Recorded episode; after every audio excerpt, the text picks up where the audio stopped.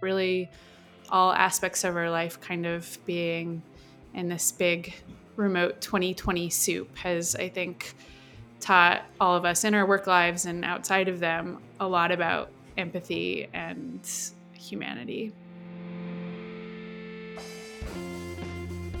This is Erin May. I'm John Henry Forster, and this is Awkward Silence. Silences.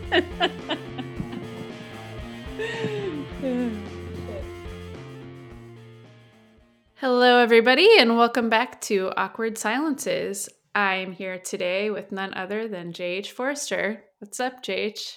We'll see how this goes. Just the two of us. No, uh, no guest to lean on today. Yeah, no guests. Just the two of us. Uh, great. So it's the end of the year, end of what can only be described as 2020. It was just the 2020th of I don't know. It was it was it was a tough one. What would you say, JH? Yeah, I think uh, different year than probably anyone had imagined. Right, hard to guess things would have gone the way they did. Um, so, I think we were talking about before, though. Right, is it has led to a lot of you know breaking of norms and seeing things through new light, and so I think there's been you know there's been some silver linings in that regard. Yeah, I think uh, dumpster fire with silver linings is probably probably the right characterization of the year. Um, awesome. So today we're gonna do, you know, something we don't do a lot. We don't have a guest. We're just gonna chat about uh, the year in review, some trends and topics of conversation that have dominated the UX and UX research space, and talk a little bit about what might happen next year. Maybe a fool's errand, but should be fun anyway. So thanks for joining us. All right, where do we start? All right. So 2020, there were a lot happened this year. There was and is coronavirus, of course. There was and is racial injustice and a lot of attention uh, paid to that. There was a presidential election. There was an economic meltdown that has disproportionately affected some more than others there were design sprints amid all that and figuring out how to do them remote instead of in person on a whiteboard.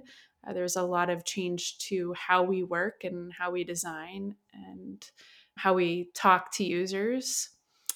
Those are some things that come to mind for me. Where should we jump in, JH? I think maybe just to start on a lighter note, you know, how people have had to adapt to doing things remotely that they didn't used to do remotely, right? Whether that be finding ways to conduct their research sessions over calls, and they used to bring people into their office or a research lab or what, you know, whatever it may have been.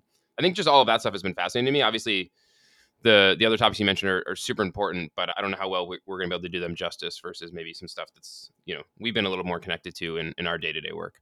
Sure. Yeah, it's been the remote stuff's been interesting for us. We're a remote company. We've been remote, you know, since the beginning.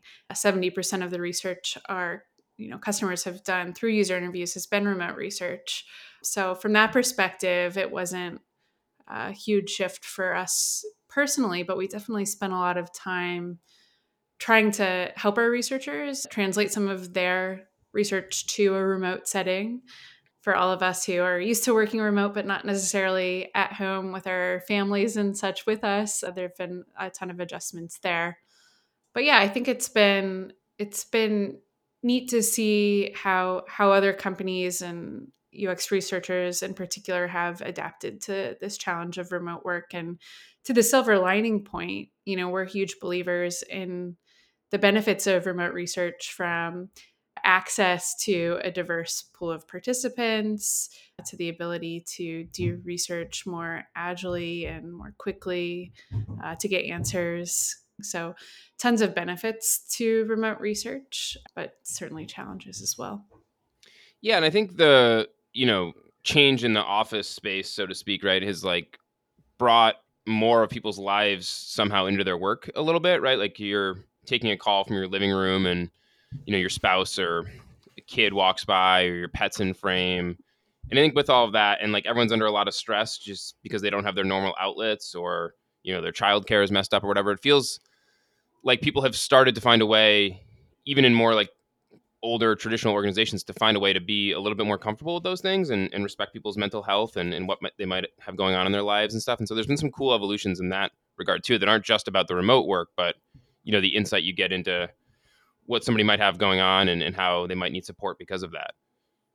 Yeah, I think, you know, it's been a year full of so much paradox. And one of those is we've never been more apart, right? But at the same time, there has been something so humanizing about that lack of boundaries in terms of I can see your kid on the Zoom or in terms of you know now my work is more part of my personal life and there's you know there's a lot of drawbacks to that but there are some positive in terms of i am not work Erin and mom Erin i'm just Erin and it's all mashed up together and not just work and personal life but really all aspects of our life kind of being in this big remote 2020 soup has i think taught all of us in our work lives and outside of them a lot about empathy and humanity.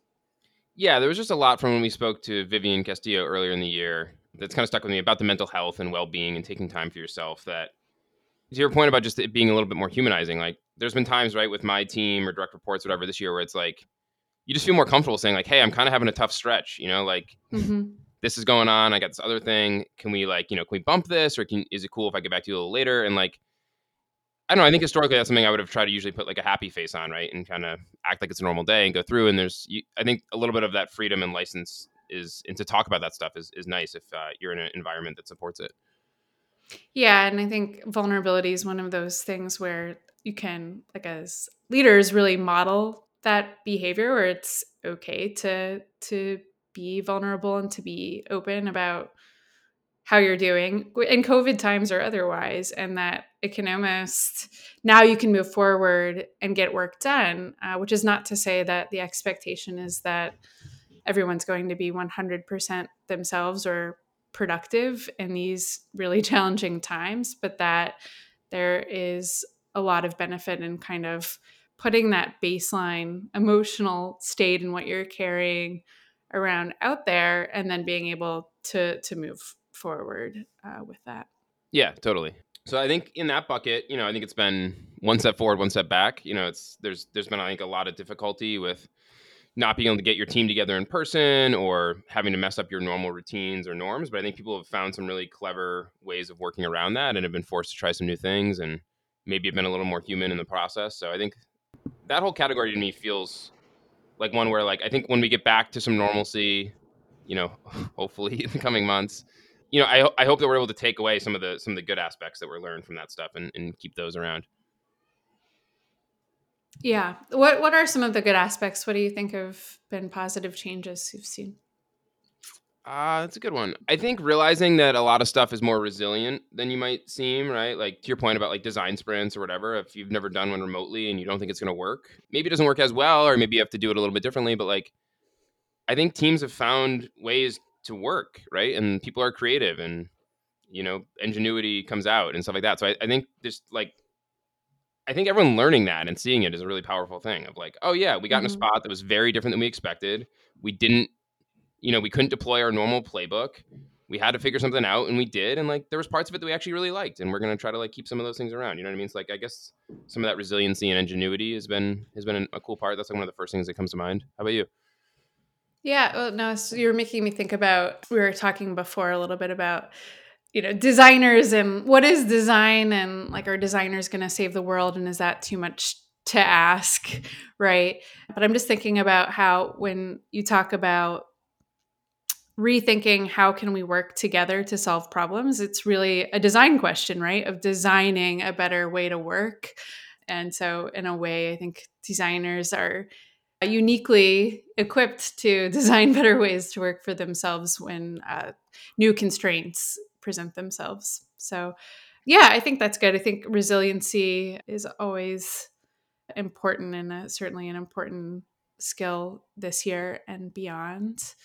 We talked about, you know, the value of of humanizing each other. I think has been good, and I think, yeah, to to bring it back to some of the the bigger topics that are happening in the world this year. I having those hard to talk about topics that don't necessarily seem uh, germane to the work at hand enter the workplace, I think has been really positive because whether we want to talk about it or not, people are bringing that with them. So, as an example, the racial injustice that has been happening literally since the beginning of, you know, our country and and before that but has kind of come to a head this year in really important ways.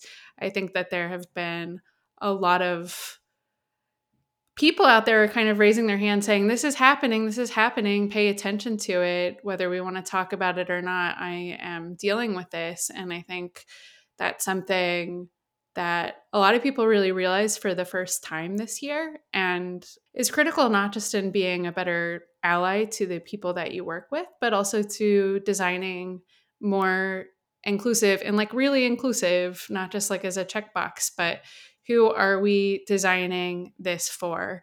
And how might we not be including different races, genders, physical abilities, whatever it might be, by not taking a broad enough or truly empathetic enough approach to to how we think about designing. So I think that's been really good. I think a lot of the good things about 2020 have been really hard and uncomfortable, but I think we're going to be a lot better off, all of us, for some of that uncomfortable reckoning.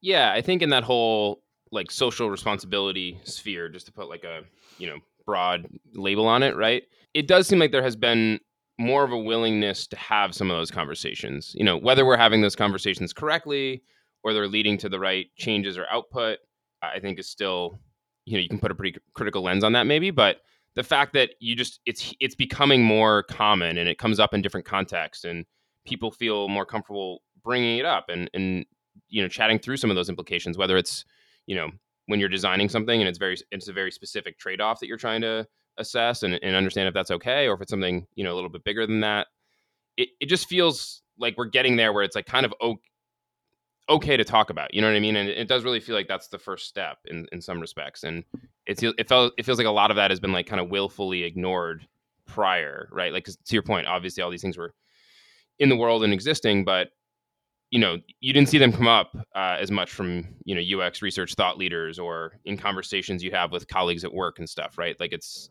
just out there more, and that that feels like a positive change, even though there's a lot to still do, right? That's that feels like a meaningful step.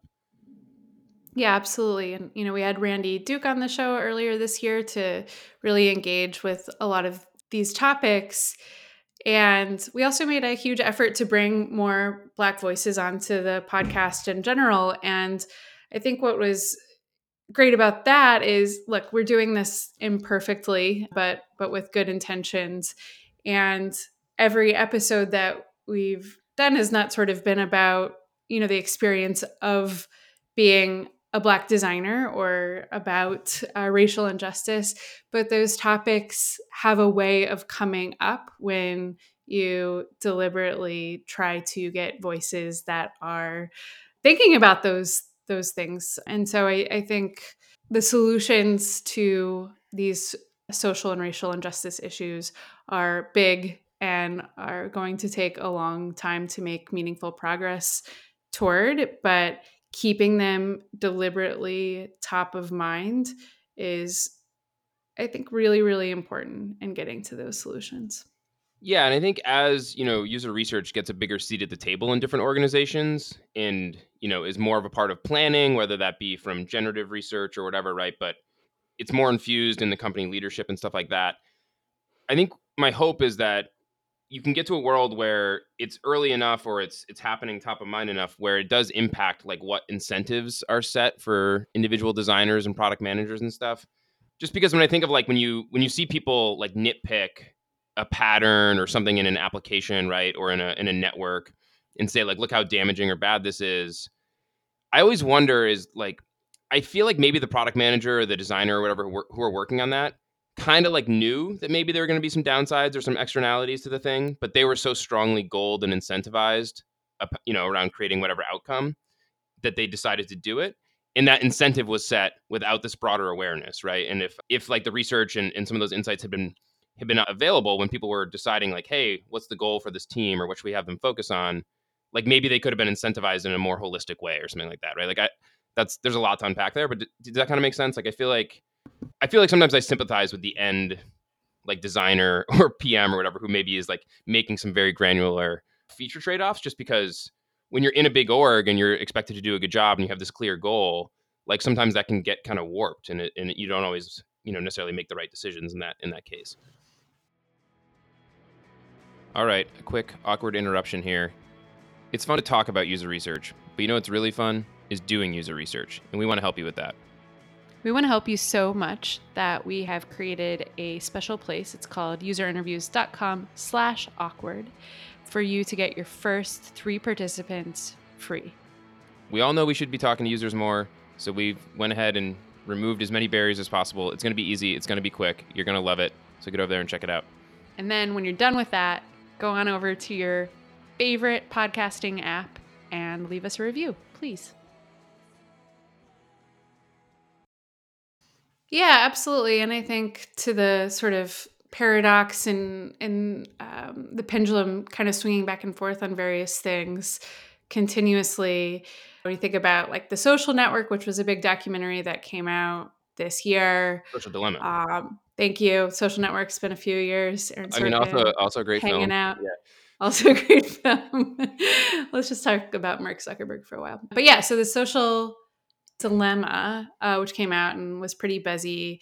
Obviously, there's been you know a blowback to that and a blowback to the blowback as all of these things go. But I think you know part of the idea there is you've got you know what was it 10 years ago 15 years ago where growth hacking was all the rage and it was like we should be designing not just to make things pretty but to actually have business outcomes but it got a pretty bad rap because it was hacky right is like okay yeah but like is that good for the user? Is it actually good for the business or did we just you know make some new trade off of one metric for another metric or whatever right? And i think that end designer who in that situation is just optimizing for trying to hit some kind of hacky metric you know there has been a, a, blowback to that and you've seen growth hacking turn into sort of more holistic growth teams that are bringing user research and user experience and like good intentions into the fold. But it is hard for an individual designer to say i'm going to like solve social injustice um, at the same time. And i think that there a lot of the responsibility is top down on making sure that there are good counter incentives to um, the bottom line that ensure that what's you know good for humanity and that's obviously a large thing to say and isn't like a binary thing but that there are hedges against just making a quick buck that designers are allowed to pursue yeah, I just yeah, I just don't know how you manage it, right? Because if you're tasked with, you know, on a streaming service or whatever, right, increasing engagement, and you're working on the interface and the recommendations and all that sort of stuff, and you come up with some ideas that like you know, and you experiment and you see them move, like there's a part when you're that zoomed in on the problem and you're the person working on it that like your first thought is just like, all right, we did it. Like, you know what I mean? Like we got people to listen longer or to watch longer and I think like unless somebody else is helping guardrail it with to your point a counter metric or a broader perspective or whatever, you know, it's just hard, I think, to, to ask the individual contributors to, to bear all that responsibility. I think people are doing a good job. And I think the fact that it's becoming so prevalent in how people think about the work now within design and research that that's it'll probably just happen to some degree anyways. But you know, if you're the designer working on like the YouTube stuff, you might not you just you're so close to the problem you might not realize that like oh the way that we got people to watch longer was because we gave them like increasingly incendiary recommendations or whatever right you know what i mean like mm-hmm. that's yeah. that's just the hard thing to unpack and so i think whether it's counter metrics or or getting some of that broader like user input higher up in the leadership funnel or whatever it is um, excited to see how that evolves and plays out in the coming year Mm-hmm. Mm-hmm. Yeah, we so before before recording this, we read the what is it? The UX Design Collective, UX Collective. They do an annual kind of trends report. Everyone does annual trends reports. Most of them are not very great, but I happen to love this one. I think they do a fantastic job with it every year. This year they did 100 lessons to think about for next year, and I liked a ton of them, but one that stuck out to me that's you know related to what you're saying, JH, is design is business. Our job isn't to make people's lives better. Our job is to prove to our stakeholders with our work that caring for customers actually leads to better business. And I know this is something you talk about a lot, JH, which is that if you can tie the quote unquote right thing to do to a business outcome, then you can get it done. And I think the idea, like, sure, we have B Corps out there, triple bottom line, you know, companies that have in their charters some kind of social responsibility. That's not every company. And, and every for profit company does need to make money. And so, how do we show that research, that design can help us create better experiences, make better decisions that will translate to dollar and cents? You know, that's that's what design can do and you can do that while also creating products that you can feel good about. Makes me think of an episode we recorded with kate moran from nielsen norman group where she does a great job of really connecting how do you show the value of the design that you're doing in ways that i think maybe a lot of design leaders are are used to thinking about given their seat at the leadership table. But are also, I think, really useful for that end designer to have in mind where, yes, I'm optimizing for whatever metric, but also being able to kind of thread that difficult to thread needle at times of creating a positive user experience and at the same time uh, moving the business forward. Yeah, and I think what's challenging there is right is one to get those things aligned. Not always possible, but I think usually can find opportunities. Right. But two is then you do need to get the right stakeholders engaged and motivated so that they can champion it, right? Because it's usually going to be like you'll get a seed of users, you know, don't like to buy stuff online because the return experience is so painful and they need to to do that.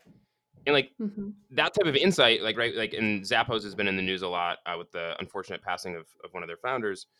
Has been like their whole business is around like we're going to make returns and customer service like so delightful that that will become mm-hmm. you know an advantage for us and that will differentiate us from other online vendors and so to like take like an insight like that and to like pull it into an actual business strategy that becomes a competitive advantage and something you're known for takes takes a lot of marshaling of the right people and the right you know things to pull together and so like knowing how to when you find insights like that knowing how to partner with people in your organization to, to actually like move them forward is, is super important. And I, I think that there's been more emphasis placed on that lately, which is encouraging. Yeah. Absolutely. What else are you thinking about this year? I mean, this one's been around a lot too, right? But uh, accessibility, I think, has been deservedly getting a lot more time in the conversation and, in becoming a little bit more of like a fundamental piece of, of how designers and, and product folks and researchers view and think about their work. So that's that's been a really encouraging trend. We had uh, Cat Noone on our show earlier this year to talk about accessibility. She's the founder of the app Stark, which is an accessibility tool.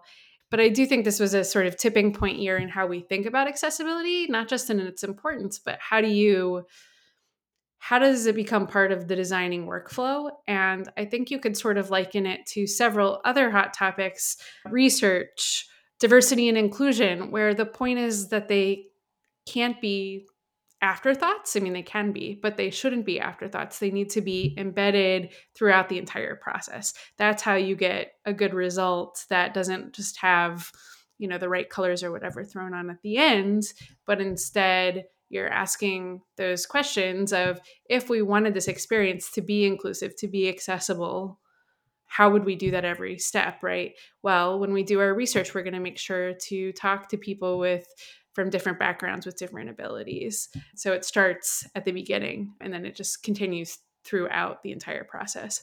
I think that's been the big sort of theme around accessibility this year is not just that it's important and not just like these like five tips on how to be more accessible, but really again that more holistic longitudinal making it part of every step of the process yeah it feels like it's just becoming a more like it's a fundamental part of what these you know roles and responsibilities need to deliver mm-hmm. and it mm-hmm. feels like it just to your point it just is more woven into that fabric in a way that you know it probably should have been all along but it seems like we're starting to tip there. Whereas like it used to be something people would talk about or think about, or to your point, if if we can get to it, we'll get to it. And I, I, think it's starting to become just like this is just part of it. And and hopefully we'll continue to see that momentum in the right direction. Do you have thoughts on things that are likely to be a big part of the conversation in the UX world in 2021? Yeah, I think, you know, I think a lot of these same topics will be around, as I was saying with accessibility, that has been a topic for, you know, my three years here and, and long before that. But how will those conversations change and where will the emphasis change? I think, you know, we've people are starting to get the vaccine, I think, as we speak. But it it, it seems like it's gonna be, you know, through next summer, fall before there's you know before things really start to to return to quote unquote normal and then you know we'll in the public health sphere and just the day-to-day life sphere will we continue sort of wearing masks and exhibiting some distancing behaviors traveling less for work i think so i think you know i think next year looks different than this year for sure but we're still very much in the zone of of what we've been experiencing. And so I think that's true for all sorts of things we've been talking about. The how do you do remote work effectively? How do we grapple with some of these social justice issues? How do we build a more inclusive and accessible future? So I think those conversations are not going anywhere, which I think is a really good thing my hope is that because of that, because those conversations continue, that we'll make more progress in finding solutions that uh, are in line with those values. So I I expect to see that that pendulum, the those solutions moving in the right direction. How about you? Yeah, I don't know. I've been I've been thinking about it. I think th- this may be not like super widespread, right? But like I think in industries that have been really devastated, you know, like restaurant or retail or travel, all those types of things. As stuff does start to shift back towards some normalcy, I do wonder if there's going to be kind of like a new set of approaches or experiences that need to be designed from you know a research perspective and a design perspective and everything else to help people kind of like ease back into those things like how do you help mm. people uh, feel more comfortable you know being back in a store with other people or you know, going on a trip and stuff. And I think like understanding what matters to people and what what motivates them and what fears and anxiety they have about it is is going to be an important part of how you help get some of those things back up and running in a safe way that lets people bring along. I know everyone's like in some cases maybe it'll just snap back, I'm not sure, but I feel like there's going to be a lot on the research and design front in some of those specific specific areas that um, will be cool to see what comes of that and and what clever stuff people are able to come up with. Yeah, I think that's a really good point because this year has been full on let's like remote everything. So it's been kind of a land grab for who can design the most most compelling remote experiences. But next year as a transitional year kind of out of this, out of this, but with the reality, right, that like not to be the doomsdayer, but that maybe another pandemic will happen someday. and how are we going to react to that one? I think it'll be a very transitional year, and the idea that we're going to need tools and technology to adapt to not even a return to how it was before but yeah i think you're right i think there's a comfort level concern with being in large group being in restaurants what's the risk factor of various things of returning to socializing with people in real life, right? Like we've been able to connect. Thankfully, this all has happened now and not 20 years ago, right? Where we didn't have Zoom technology, which imperfect as it maybe is certainly something yeah, like, do we need t- the help of technology to be able to hang out in real life again? Or will we eschew our cell phones and just all get rid of them because we'll have missed being able to be together in real life? And there was this kind of budding put your phone away at dinner, right? And look at me and I'm here and let's just like be present and engage with each other while we're here in real life. Obviously, I don't think anyone's actually getting rid of their phones, but I am mm-hmm. What does technology look like when we're lucky enough to actually be together again will we want will we want to kind of actually put them aside for a little bit because every social interaction we've had the last year has been mediated by technology? Or will we not know how to handle it? will we be like, I don't know how to just like talk to a person and and not have a screen? Yeah, you know, you know what's one that's in this space that I'm not sure if this is this is how companies will approach it, but I hope some do. So maybe somebody will listen to this and be inspired. But um, you know, like we were talking earlier about like doing something that is makes good business sense and is good for individuals, right? One thing I've heard a lot of, or you see a lot of, is companies that are downsizing their offices or giving up office space because they're going to plan some like hybrid, you know, remote situation going forward, right? Where people will spend two or three days in the office and they'll rotate, and so you get to see your closest collaborators in person a couple times, but you don't have to, you know, commute to the office every day and it feels like something like that. There's a lot of promise to it, but I'd imagine you could do that in a way where you just put like your facilities team or whatever, and just like, hey, we're doing it this way, and just like divvy it up, and like those are the rules. Versus doing it in a much more thoughtful and like intentional way, where you actually like interview employees and, and understand how they would like a situation like that to work and what's important to them.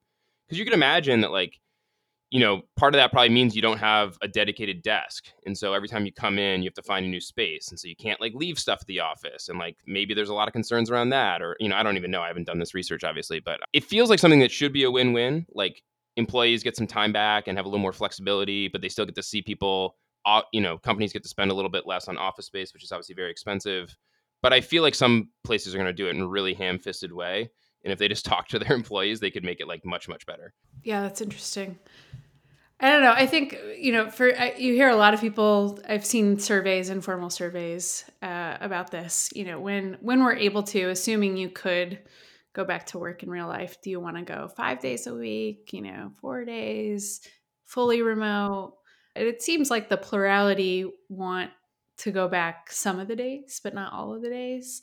But I, you know, I work for a fully remote company, so self-selecting audience here. But I do think there's uh, a ton of value to kind of going all or nothing on that where having been the person who's you know the one remote person for the day or worked in companies where you have like the one marketing person on the opposite co- coast so you have to spend 20 minutes like figuring out how the Jabra or whatever is going to work in the conference room to get them dialed in and then they feel like they're second class citizen in the meeting i don't miss that at all i think for me there's uh, a lot for to the really optimizing for one thing or the other. But that being said, I think flexibility is really important too. So I don't know how you square that circle or whatever they say.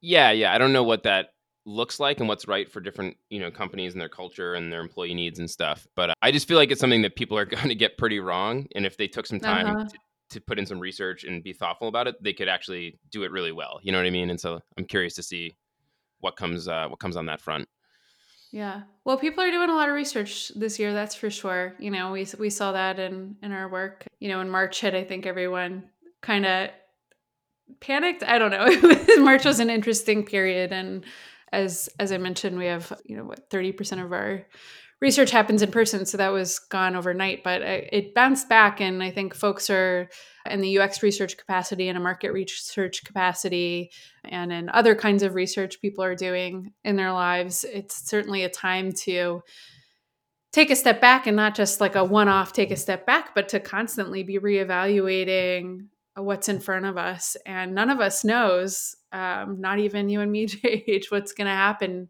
next year. And I think research in all all forms is the way to build some confidence in, in finding the best opportunities whether that's designing a good work experience for for your team and colleagues or a great product for your customers yeah yeah there's something about this year that has been like i feel like just for me one of the clearest examples i've ever had of how like flawed or biased you know our thinking can be like when you think about like the predictably irrational stuff or right behavioral economics mm-hmm. all that kind of stuff of just like in March, to your point of like when stuff started shutting down and, and we really started to take stuff seriously and hear about this, like how scary and how like paralyzing that period felt, like just for me personally.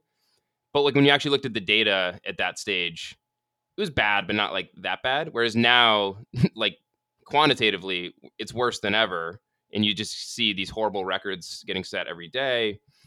And it doesn't feel as scary anymore. You know what I mean? Like you just get it's weird how people can normalize the stuff and like what data or what signal we pick up on when. And like, I just think, you know, I think just within research sometimes, right? You think of like, if you get the right data or you get the right insights, you go share them, everyone's going to kind of react to it the same way. And just, I don't know, there's just been something about this that just has like reinforced for me that uh, we're not always the most rational beings. And the way we process stuff is really nuanced and independent on so many factors. Yeah, that is for sure. Yeah. So, but yeah, I mean, what, 21 days to the new year or whenever this comes out, like, and then everything's fixed. So we're, uh, 2021, just turn the page and. Well, hopefully that's one of the things we've picked up this year is a little humility. Happy end of 2020. Thanks for listening to Awkward Silences, brought to you by User Interviews. Theme music by Fragile Gang. Editing and sound production by Carrie Boyd.